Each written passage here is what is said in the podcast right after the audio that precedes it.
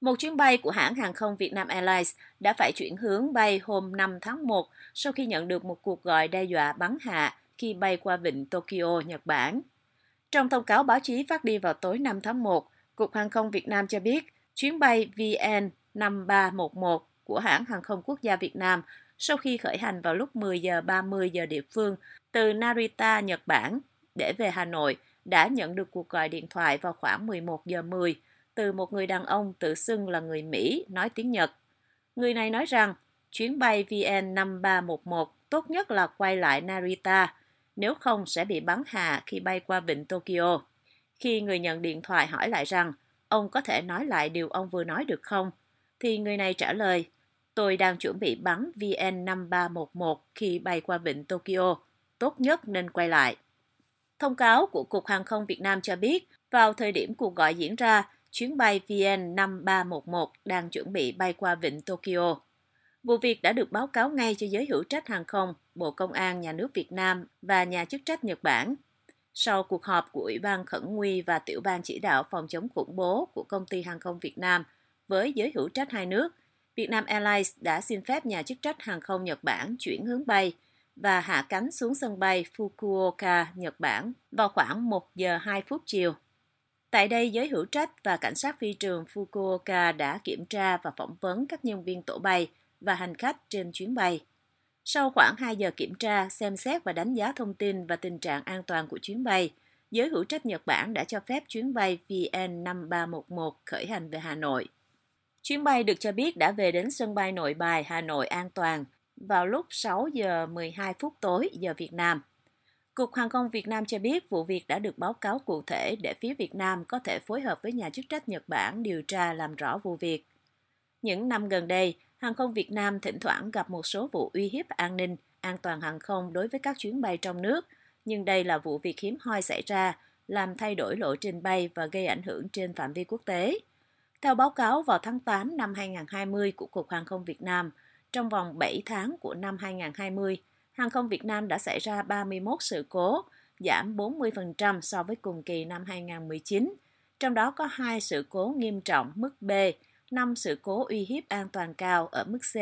và 24 sự cố có nguy cơ uy hiếp an toàn ở mức D. Phó Thủ tướng Thường trực Chính phủ Trương Hòa Bình vào thời điểm đó đã yêu cầu Bộ Giao thông Vận tải Việt Nam nâng hiệu quả, bảo đảm an ninh, an toàn hàng không, chủ động phòng ngừa, ứng phó kịp thời các tình huống khẩn nguy, điều tra làm rõ nguyên nhân trực tiếp và gián tiếp và các yếu tố gây ra những sự cố uy hiếp an toàn hàng không và đưa ra các biện pháp khắc phục phòng ngừa, Phó Thủ tướng Việt Nam nói. Tuyệt đối không để tái diễn các sự cố uy hiếp an ninh, an toàn hàng không xuất phát từ nguyên nhân chủ quan của con người. Việt Nam hôm 5 tháng 1 thông báo đã ghi nhận tổng cộng 25 ca nhiễm biến thể Omicron, vốn đang gây lây lan mạnh trên toàn cầu. Cổng thông tin chính phủ Việt Nam VGP News đưa tin rằng các ca nhiễm đó đều là các ca đã được cách ly ngay sau khi nhập cảnh. Quảng Nam là nơi ghi nhận nhiều ca nhiễm Omicron nhất với 14 ca. Thành phố Hồ Chí Minh có số ca nhiễm cao thứ hai với 6 ca. Ngoài ra, các nơi khác gồm Thanh Hóa 2, Hà Nội 1, Hải Dương 1 và Hải Phòng 1. Hồi đầu tháng này, theo báo Sức khỏe và Đời sống, Bộ trưởng Bộ Y tế Nguyễn Thanh Long đã yêu cầu các địa phương tiếp tục tăng cường công tác giám sát, phòng chống dịch COVID-19 kiểm dịch y tế biên giới. Cơ quan ngôn luận của Bộ Y tế cho biết thêm rằng ông Long cũng yêu cầu việc thực hiện nghiêm việc tổ chức, quản lý người nhập cảnh theo quy định, điều trị kịp thời, thực hiện giải trình tự gen nhằm phát hiện kịp thời biến chủng Omicron. Theo VGP News, từ chiều 4 tháng 1 đến mùng 5 tháng 1, Việt Nam ghi nhận 17.017 ca nhiễm mới tại 63 tỉnh, thành phố, trong đó 20 ca nhập cảnh và 16.997 ca ghi nhận trong nước, tăng 2.168 ca so với ngày trước đó tại 63 tỉnh, thành phố. Cổng Thông tin Chính phủ Việt Nam cho biết rằng tính từ đầu dịch tới nay, Việt Nam đã ghi nhận 1 817 721 ca nhiễm, trong đó thành phố Hồ Chí Minh chiếm gần 1 phần 3 tổng số ca. Liên quan tới tiêm chủng, theo VGP News, tới nay Việt Nam đã tiêm hơn 155 triệu liều, trong đó tiêm mũi 1 là gần 78 triệu liều, tiêm mũi 2 là gần 70 triệu liều, tiêm mũi 3 là hơn 7 triệu liều.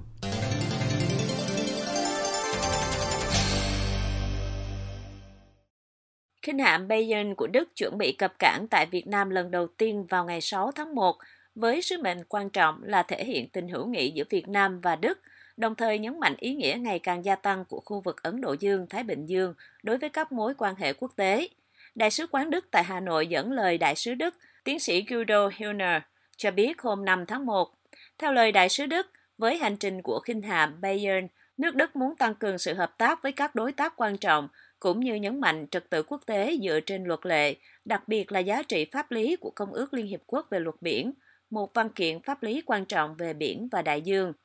Chuyến thăm là điểm dừng chân tiếp theo trong hành trình huấn luyện và nâng cao sự hiện diện kéo dài 7 tháng của khinh hạm Đức tại khu vực Ấn Độ Dương-Thái Bình Dương.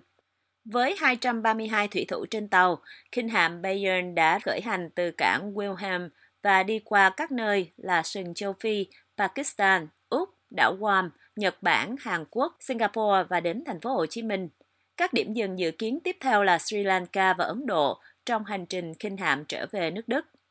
Hãng tin Fox nhận định rằng tuyên bố của Đại sứ quán Đức tại Hà Nội về sứ mệnh của chuyến đi của khinh hạm Bayern trong khu vực Ấn Độ Dương-Thái Bình Dương đã nêu bật chính sách an ninh định hướng Ấn Độ Dương-Thái Bình Dương của chính phủ Liên bang Đức.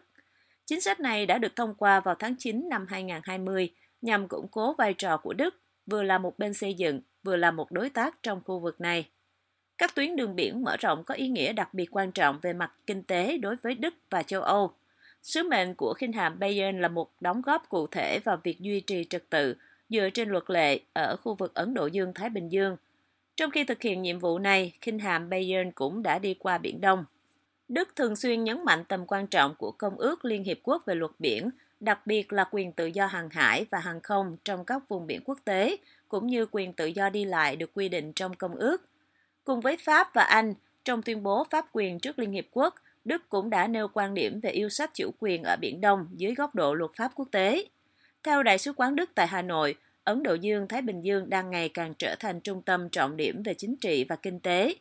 Trong những năm tới, khu vực này sẽ có ảnh hưởng quyết định đến việc định hình trật tự quốc tế. Do đó, chính sách định hướng Ấn Độ Dương-Thái Bình Dương không chỉ giới hạn ở những thách thức liên quan đến chính sách an ninh, mà còn chú trọng đến việc đa dạng hóa các đối tác kinh tế, cũng như tăng cường pháp quyền, luật pháp quốc tế, hợp tác đa phương trong lĩnh vực bảo vệ khí hậu và hợp tác an ninh trong khu vực.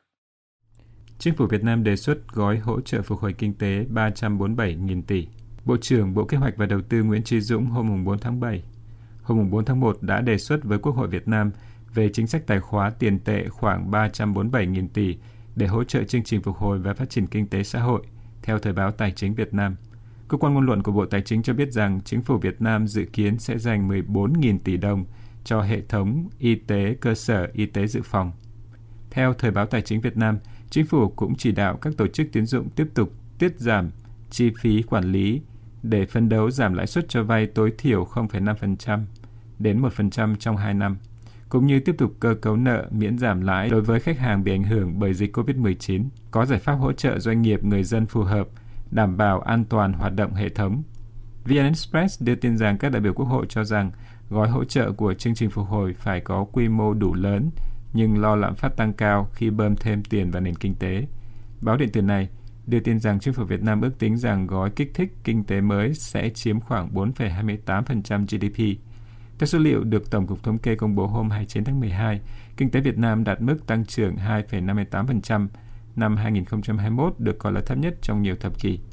Ngân hàng Thế giới cho biết rằng năm 2020 Việt Nam là một trong số ít các quốc gia ghi nhận tăng trưởng GDP dương khi đại dịch bùng phát, nhưng biến thể Delta đã gây ra một cú sốc cho Việt Nam năm 2021.